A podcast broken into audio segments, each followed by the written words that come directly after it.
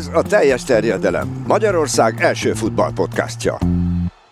Ismét itt a Kazinci Ese, ezúttal Márta Bencével és Szabó Krisztoffal fogunk kibeszélni egy szerintem kicsit érzékeny témát. Nemzeti sajátosságok az újságírásban, vagy a kommentálásban itt egy perélet lehet tenni a kettő között, és szerintem kezdjünk mindjárt a legkardinálisabb kérdéssel ezzel kapcsolatban. Szurkolhat-e egy újságíró, és ha igen, akkor meddig mehet el ebben?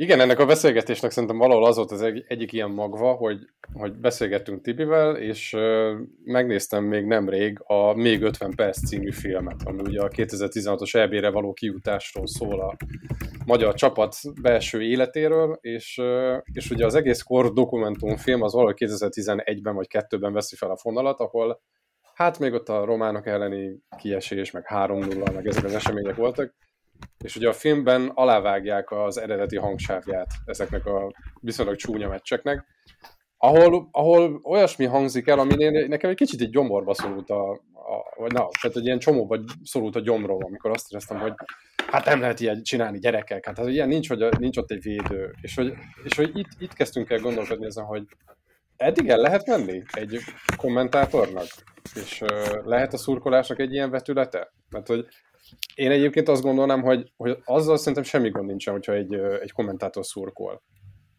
De valahol, valahol a csapdája az az, hogyha túlságosan elragadtatja magát, és hogy valahol ezen a kihívás, hogy azt mondod, hogy ne legyen teljesen egy oldalú ebben az elragadtatásban, és ne essen végletekbe. Tehát, hogy mondjuk vereségnél mondjuk persze fejezzen ki szomorúságot, de ne úgy, mint ez egy ilyen mohásba folytott muhi csata lenne vagy nem tudom, vesztes állásnál persze lehet aggódni, csak ne egy ilyen görcsös szonongás legyen, mint hogyha úristen, most minden, minden, az egész világ ezen volna. És nyilván fordított esetben is ugyanez, hogy a győzelemnél meg ne az, hogy akkor most mi vagyunk a világ urai.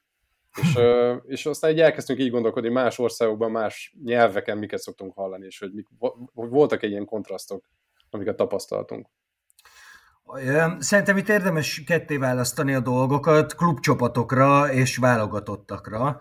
Mert a válogatottaknál én ugye újságíróként nem tagadom, hogy gyakran használom azt a kifejezést, hogy a mieink. Tehát meg sem próbálom elrejteni, hogy én valóban szurkolok az összes magyar csapatnak. Szerintem ez, ez teljesen rendben van. Nyilván itt is megvan a határ, tehát attól én is rosszul voltam mindig is, amikor ezt adtam a kommentátortól, hogy hát e fölött most hunjunk szemet, amikor valamilyen a magyarok számára kedvező, de téves ítélet született, azt nem szerettem soha, tehát úgy voltam vele, hogy tehát nem azt mondom, hogy a szart nevezzük a nevén, hanem azt mondom, hogy, hogy legyünk mindig korrektek. És akkor a másik választóvonal pedig az, a klubcsapatnak szurkol valaki nagyon látványosan, azt, azt nem nagyon tudom elfogadni, és sajnos nem, nem ritkán lát rá az ember példákat. Itt ezzel kapcsolatban szerintem a klubtévék azok nagyon jó ö, példát jelentenek, akár a válogatottakra is, mert ott is ugyanúgy egy ilyen együvé tartozást szimbolizál az, hogy mondjuk magyar nyelven a magyar válogatottat kommentálod, vagy éppen azt tudósítod újságíróként szöveges formában, tévében, rádióban, akárhol. Én azt hiszem, hogy én is azt akartam mondani, hogy ezt ketté kell választani, de én máshol húztam meg a határt, mint ahol Benny húzta meg. Szerintem szurkolhat, és mi a 2022-es világbajnokságon, a teljes terjedelemben minden egyes adás elé kerestünk, nem mindig találtunk, az adott nyelven a, attól a kommentátortól mondjuk gólközvetítést, amelyik válogatott éppen játszott akkor. És ezt azért is használtuk, mert nagyon jó hangulat jelen volt, Teljesen mindegy egyébként, hogy ez dél-amerikai, vagy ázsiai, vagy európai válogatottnak a kommentátora volt, mindenki megőrült akkor, amikor az adott ország gólját közvetítette, és sokkal inkább megőrült, mint hogyha mondjuk egy másik országnak a kommentátorát vágtuk volna be. Tehát ez a része, ez a szenvedély, ez szerintem simán belefér.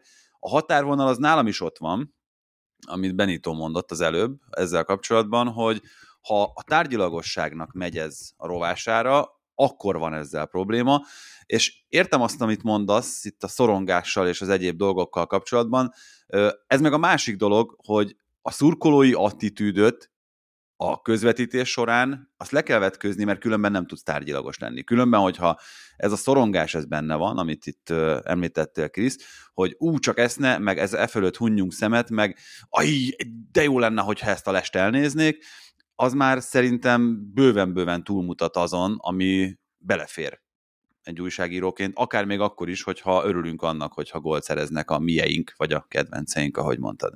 De az érdekes, hogy itt választjátok szét. Én, én egy kicsit máshol látom ennek a, ennek a határvonalait. Én valahol, valahol inkább abban, hogy, hogy ugye, mint kommentátor, te valahol egy olyan terméket próbálsz meg eladni, ami a meccs.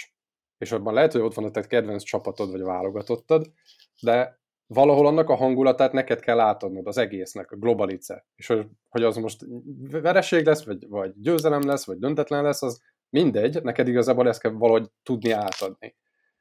A gond ott van szerintem, hogy amikor nem, nem feltétlenül a tárgyalagosság rovására megy, hanem amikor már kommentátorként olyannyira az egyik csapatnak a perspektívájából látod a dolgokat, hogy, hogy megszűnik létezni más perspektíva. Amikor azt mondod, hogy globalice, próbálod meg eladni ezt az egészet. Tehát, hogyha mindent a magyarok szemszögéből próbálsz meg láttatni egy magyar válogatott meccsen, akkor abban benne lesz az, hogy amikor a magyarok jól teljesítenek, akkor tényleg mi vagyunk a világurai, amikor meg esetleg mondjuk nem úgy jön össze, akkor meg, akkor meg tényleg mindjárt jön Mohács. És hogy szerintem itt van a csapdája ennek, hogy, hogy ha mondjuk történik egy siker, akkor fú, tényleg, akkor tényleg annyira jó. De hogyha történik egy kudarc, akkor meg elkezdünk hibásokat keresni, hibáztatni, bűnbakokat gyártani. Bocsáss meg, Krisz, volt a magyar sport történetében olyan időszak bármikor, amikor ez nem így volt? Hát, hogy minden, minden győzelem az, az világbajnokság, és a legnagyobb királyok vagyunk, és minden vereség az mohács. Szerintem ez, ez tökre jellemző ránk. Nem jó, hogy így van, de attól még így van. Egyrészt, másrészt magyar nyelven beszélsz magyar közönségnek, akkor a magyar közönséget kell elsősorban kiszolgálnod, és nem, szol, nem szolgáljan, és valóban megvan az a veszély, amit te mondtál, de én azt gondolom azért, hogy, hogy egy magyar néző akkor azonosul a te közvetítéseddel igazán, hogyha az ő lelkéből is beszélsz, és mi ilyenek vagyunk. Tehát mi nem tudunk félig szurkolni, mindenki megbolondul állandóan. Hát látjuk most, hogy mi van a válogatott körül. Jó, de hozzáteszem, Szerintem... hogy egyébként ez nem magyar jelenség. Tehát, hogy az, az a része az nem magyar jelenség, hogy akkor, amikor valamilyen nagy siker érkezik, akkor mi vagyunk a királyok, és hogyha meg kicsit rosszabbul alakulnak a dolgok, akkor pokolba kívánjuk. Hát elég csak az olasz sajtót megnézni, hogy csak a foci válogatottan keresztül, hogy milyen metamorfózis zajlott le itt a sajtó hozzáállásában.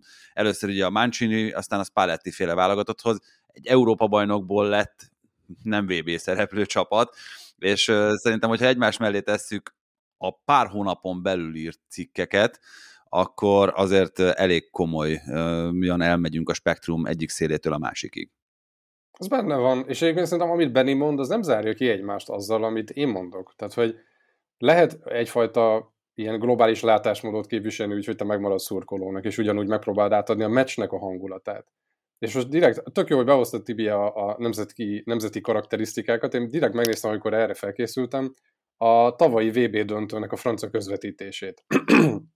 És abban ugye kettő kommentátor van, van egy ilyen, van a, a Grégoire Margoton és Vicente Lizarazu, a Lizarazu, mint ugye ilyen szakkommentátorként mellette, és ő az, aki, ő az, aki tényleg elengedi magát, tehát ugye ő aztán, ő aztán oda teszi, viszont mellette, akit ne, nem emlékszem, hogy hogy szoktak hívni, nem ő a color kommentátor, hanem ő a másik, aki tényleg így a hangulatot próbálja meg megteremteni.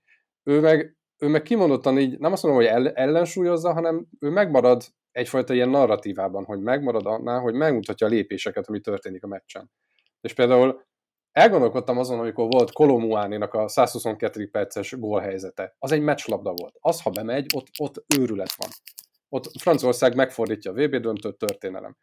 Direkt meghallgattam, hogy mit mondanak annál a helyzetnél, és azt mondják, hogy oké, okay, jön a kiugratás, és azt mondják, hogy gyerünk, menni kell, menni kell, persze, hogy, me- persze, hogy mész, és akkor utána valami artikuláltan, és utána nem azt mondják, érted, hogy Koló, hogy hagyhattad ki, hanem azt mondták, hogy Martinez megmenti az Albi Celestét. Koló Muánival szemben. Hát ez őrület is valami ilyesmit. Tehát, hogy persze most az érzelmi töltetet nem tudom úgy átadni, nem is akarom, az már ilyen paródia lenne, csak hogy, csak hogy ezt mondom, hogy ha mindent abból néztek volna, hogy úristen, most akkor nekünk ezt be kell lőni, akkor, akkor benne van az, hogy jaj, miért hagytad ki? Érted, amire gondolok? És szerintem néha, néha ebb, ebből kell tudni szerintem ki kandikálni, vagy kilépni. Szerintem, Bocsánat. mert, hogy igen? Nagyon, nagyon jó példa volt, mert egyébként engem tökre érdekelnek az ilyek, de amikor ilyet hallok, akkor nekem mindig a, a 94-es VB-nek a holland kommentátora jut eszembe, amikor Denis Bergkamp a 60 méteres labdát átvette és beverte az argentinoknak, és a, a holland kommentátor, hát ugye nem véletlenül lett világhírű maga a közvetítés, hát konkrétan eljakuálott a stúdióban. Ez egy extázis, az egy úgy, úgy, úgy üvölt, mint egy kis malac, és nem tud, látszik rajta, hogy mondana ő okosakat is, de nem tud semmit, csak bő ki bele a világba, hogy Dennis Bergkamp, Dennis Bergkamp, ez, ez fergeteges, de a másik ilyen klasszikus, amit szintén nehéz tárgyilagos kommentálásnak felfogni, az az olaszoknak a 2006-os elődöntője a németek ellen, szerintem mindenkinek ott van a fülében, hogy Pirlo, ancora Pirlo, grosso gol, és akkor tehát, szerintem ezek, ezek teljesen elkerülhetetlen dolgok, és hála Istennek, hogy így van. Mert egy kicsit azt érzi szerintem mindenki, hogy, hogy a futball azért mindig is az érzelmekről szólt, mm és közben meg azt látja az ember, hogy, hogy szuperligával, meg ilyen pénzközpontú klubmenedzseléssel, meg mindennel a futball romantika az azért sorozatban ütéseket kap, úgyhogy minden pillanat, amikor ez újra előjön és felbukkan, és ott van előttünk és kézzel fogható, azt szerintem ünnepelni kell. Az egyetértünk. De egyébként tök érdekes, hogy hogy választodnak szét a példák, mert én alapvetően inkább egy ilyen, egy ilyen idézőjelben negatív sikert hoztam, és Benny meg inkább sikereket hozott fel. De hogy például de ugyanúgy a VP döntőben Franciaországnak ugye a 0 0 helyzetnél Usman Dembele az, aki buktatja az argen, egyik argentin játékost, abból lesz egy 11-es. Ott is az van, hogy Usman Dembelénél nem azt mondják, hogy annyit mondanak előtte, hogy vigyázz, ne hibázz, vigyázz, ne hibázz, 11-es. És az van, hogy jaj, édes Istenem, miért kellett ezt? Hát nem, nem lehet ilyet csinálni egy VB döntőben, kedves Usman, hanem, hanem tehát erre mondom azt, hogy néha ki kell bújni ebből a perspektívából szerintem ahhoz, hogy, hogy ne az legyen, hogy már tényleg az önsorsrontásnak a, a csimboraszóját. Jó, de ez a magyar néplélek, nem? Tehát itt, itt erről beszélünk. Tehát, hogy ez, ez szerintem egész nem, egyszerűen ez. Én nem akarok a szenvedély ellen szólni, én csak a, az, ilyen, az ilyen a túlságos végletesedés ellen akarok csak szólni. E, ebben teljesen egyetértünk egyébként, tehát hogy abban a részében mindenképpen, hogy annak nincs igazán értelme, hogy itt hibáztatunk játékosokat, meg akkor felelőst keresünk abban a pillanatban, hogy na, ha most itt akkor jobban döntöttél volna, akkor megmenthettél volna egy nemzetet, és akkor hirtelen így rápakoljuk a vállára az összes olyan frusztrációnkat, ami, ami akár abban a másodpercben eszünkbe jut, de magát, tehát igen, amiről beszélünk... Tibi, hogy... Tibi, Kérlek, hogy idézd fel nekünk azt a pillanatot a kommentátori pályafutásodból, mert te kommentálsz egyedül hármunk közül, ami, ami a, a legfájdalmasabb pillanat volt. Húha. Tehát amikor valami olyat kellett kommentálnod, ami, ami borzalmasan fájt. És amíg, a, amíg ezen az olasz vereségen gondolkodsz,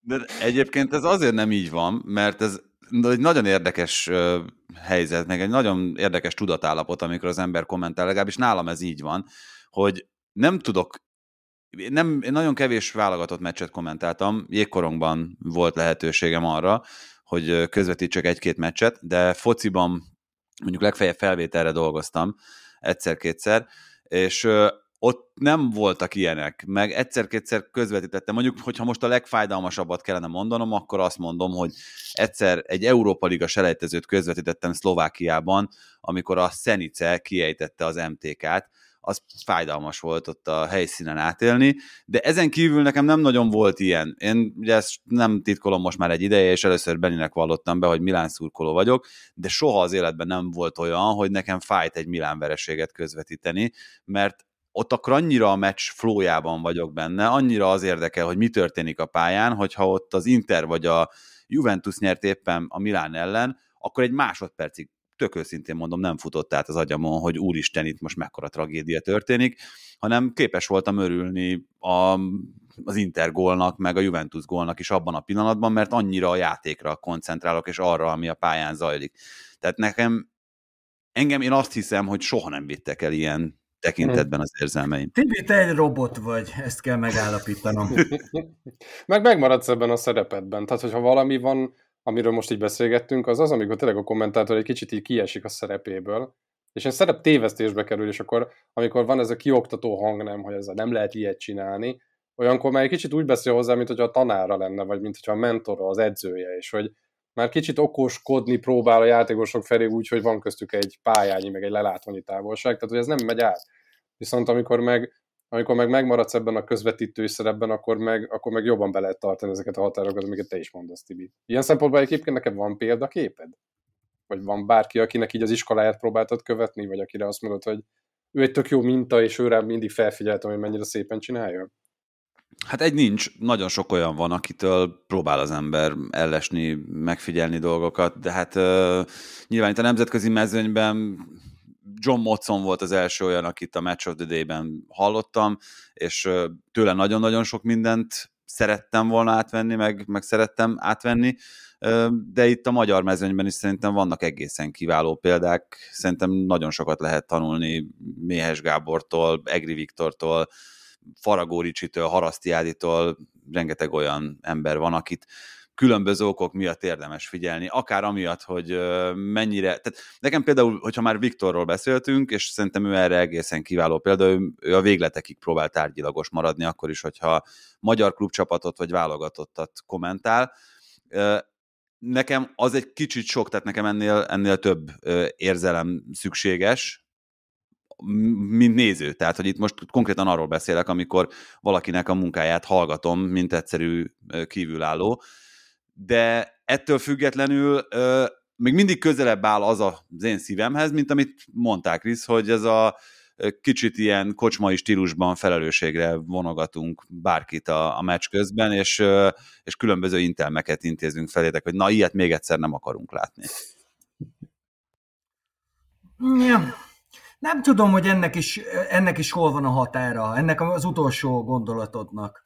Mert hogy tehát az sem lehet mindig, most pont egy aktuális példa, a Ferencvárosnak a, a legutóbbi nemzetközi kupa meccsén történt, hogy nem is válogatott volt Ferencváros. Nem tudom, mert egy olyan játékos, aki mind a kettőben játszik, és egy teljesen egyértelmű műesést a stúdióban lévő szakértők nem voltak hajlandók a nevén nevezni. És engem nagyon bosszantott, mert én a játékosra voltam dühös, hogy egy ilyen helyzetben eldobja magát, annak ennél, hogy nagyon kedvelem egyébként ezt a játékost, sőt a stúdióban ülőket is kedvelem, de nagyon dühös voltam, mert azt hallgattam a stúdióban ülőktől, hogy hát, hogy ott van kontakt, és a minimális kontakt is elég, és nem, nem, nem, az egy műesés volt, és hülye volt, hogy földobta magát a játékos, és komoly, rá is írtam az egyikükre, hogy mondom, ember, nem kell, felesleges, az embernek van szeme, és az, az em, hiába érzi sértőnek az ember, hogy ott kaptunk egy kiállítást, amit aztán visszavont a bíró, hogy ez a jogos sértettséget azt persze érzi az ember, de megnézi a felvételt, és látja a szemével, hogy ez egy műesés volt, és jogosan kapott érte sárgát, tehát itt is megvan ez a határ. Én tudtam, Bocsánat. hogy ez nem lesz egy rövid téma, úgyhogy szerintem még ezt napestig tudnánk folytatni, de annak örülnénk, hogyha azok, akik meghallgatják ezt a műsort, azok is beleszállnának ebbe a vitába, mert azért teljes egyetértés nem volt hármunk között itt ezzel kapcsolatban, viszont amolyan gondolatébresztőnek szántuk, mint ahogy az egész kazinciese az lényegében erről szól. Krisz, Beni, nagyon szépen köszönöm az eheti segítséget nektek pedig a meghallgatást, és szóljatok hozzá bátran, kíváncsiak vagyunk a véleményetekre. Sziasztok!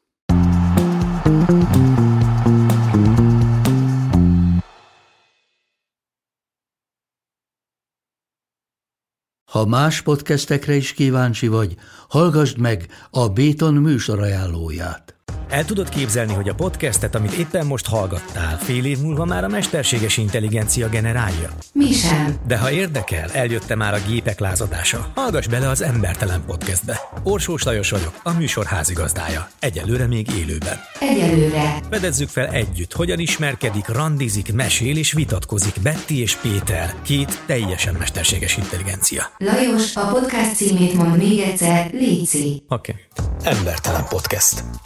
Ez a műsor a Béton közösség tagja.